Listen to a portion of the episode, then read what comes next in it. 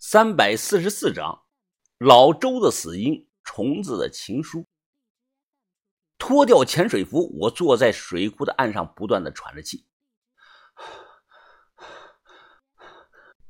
但黑色，淹死的人牙龈怎么可能会是黑色的？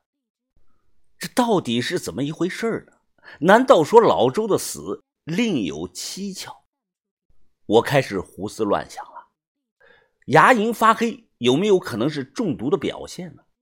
我开棺材开的多了，见过一些古代中毒死的人，那个骨头根本就是黑色的。可虫子又说他看见老周就像这个鬼附身了一样，是自己掐死自己的。这他妈到底是怎么一回事呢？等等，我突然想到，还有一种可能，有没有可能是人中了毒？发作以后产生了严重的幻觉，所以才自己把自己给掐死了。有这种可能。亏得我回来又下水看了一眼，要是拖到明天，尸体呢肯定被处理掉了。旗袍女肯定不会让老周就这么一直泡在水里，要不然等到雨季水库涨水，把尸体冲上岸怎么办？哎呀，把头啊，如果……如果是你在这里碰到这种情况会怎么办呀？我自言自语的说道。没人回应我，但我的脑海中啊却听到了把头的声音：“装聋作哑，明哲保身，伺机而动，暗中调查。”第二天下午三点钟。我在马路边捡到一分钱，把它交给警察叔叔手里一边。叔叔拿着钱是对我把头点，我高兴的说了声“叔叔再见”。哟，今儿怎么这么高兴啊，虫子？还有兴致唱歌啊？这，嘿嘿嘿，哎，哥，你睡醒了？虫子穿着皮围裙。正坐在马扎上，用塑料刷子使劲的刷洗我们昨天晚上捞上来的宋代梅瓶。虫子把梅瓶的表面水锈和黑泥都刷干净了，刷的是锃光瓦亮。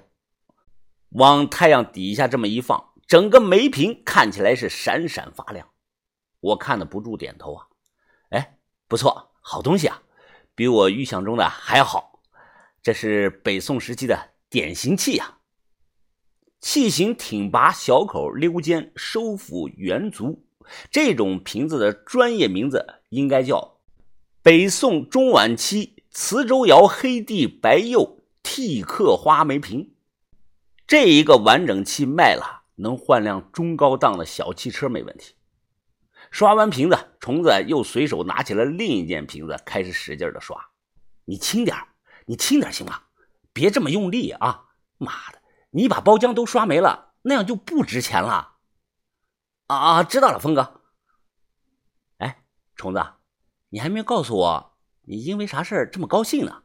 嘿嘿嘿嘿嘿，峰哥，我问萱姐了，呃，她说，她说你不是她男朋友。我一愣，反应过来后啊，我气急败坏的骂他：“你你娘的！我和小轩是不是男女朋友，和你有毛关系啊？”怎怎怎么没关系了？太有关系了！虫子立马就从这个马扎上站了起来，他神情非常的激动啊！只要只要萱姐现在不是哥你的女朋友，那我就有权利追她。你想追小轩？虫子猛点头啊！哦，好好，你把脸伸过来，干干干什么？啊，不干什么，你脸上有个脏东西，我给你弄弄啊。瞅准时机，我扬手一巴掌就朝着他脸上扇了过去。虫子的反应也很快，被他躲开了。靠，哥，你你不带这样玩的啊！虽然你是我的顶头上司，但你不能都剥夺我追逐爱情的权利啊！深呼吸了两口，我告诉自己要冷静，不要让自己看起来有失风度。我小声的跟虫子说道：“哎，虫子，你不是喜欢你九姐吗？”怎么喜欢上小轩了？哥，话可不能这样乱说啊。虫子有点着急，我那不是喜欢九姐，那是尊重，尊重。当年我流失街头，快都饿死了，是九姐她收留了我。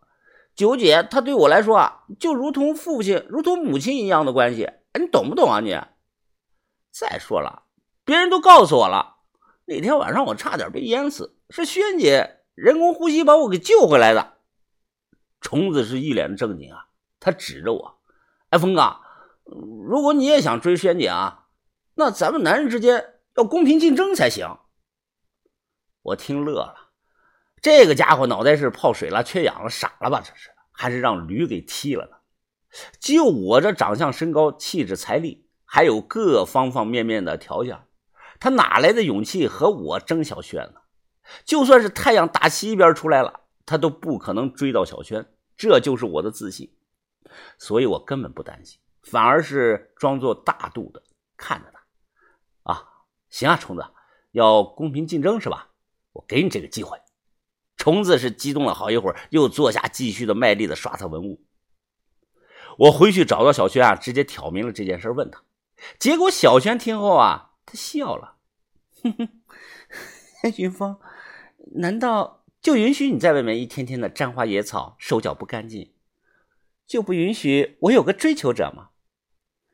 我太了解你们男人的心理了，永远都觉得家花不如野花香。小轩低头修剪着这个指甲，头都没有抬。我看虫子人还算不错，人呢又帅又有能力，还会改装跑车。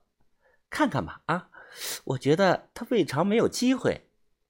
哼，我深深的呼吸了两口，听出来小轩的话语中啊对我的不满，这是故意找虫子来气我的。我这两天哪里得罪他了呢？思来想去，我觉得啊可能是上两次龙宫探宝最后都没弄成，把他晾在一旁晾生气了。这算是一个小插曲，我本来压根啊就没当回事儿。结果下午，虫子呢就送给了小轩一封情书和一个毛绒的兔子玩具。我看了虫子的情书啊，是用这种五颜六色的五彩纸写的。那几年学生之间流行过一段时间这种五彩纸，内容嘛，竟然还用的是半文言文写的：“心似双丝网，心有千千结。初见萱姐，惊为何方仙女下凡。”过后心心念念，吃也想你，睡也想你，拉也想你。小生茶饭不思，夜不能寐，实得了相思之病。如若不弃，配成良偶，余生结你。往后此生，愿守你、护你、疼你、宠你、爱你，直到白头。我看吐了，世上怎么有这么肉麻的情书呢？虫子太恶心了。可就是这张前后不搭、狗屁不通的破情书，竟然让小轩笑了整整一下午啊！我从未见过他是如此的开心过。我心里啊有些酸溜溜的，就想着等下次下水，看能不能找个机会把虫子做掉算球了。现在真看他不顺眼。由于老周出了事我带的这个团队里缺了一个人。旗袍女说新人明天就到。所以啊，这天晚上就没有去水库做活。白天睡够了，晚上睡不着。大概晚上十一点多，我一个人在住处的附近溜达着看星星，突然就听到前方小巷子里传来了奇怪的轻喘声。啊啊啊！于是我关了手电，走到那里探头出去看，竟然是阿元。只见他上头啊穿戴整齐，下头呢却光着。被一个光头佬把他的一条大腿架在墙上，正在卖力的打野战呢。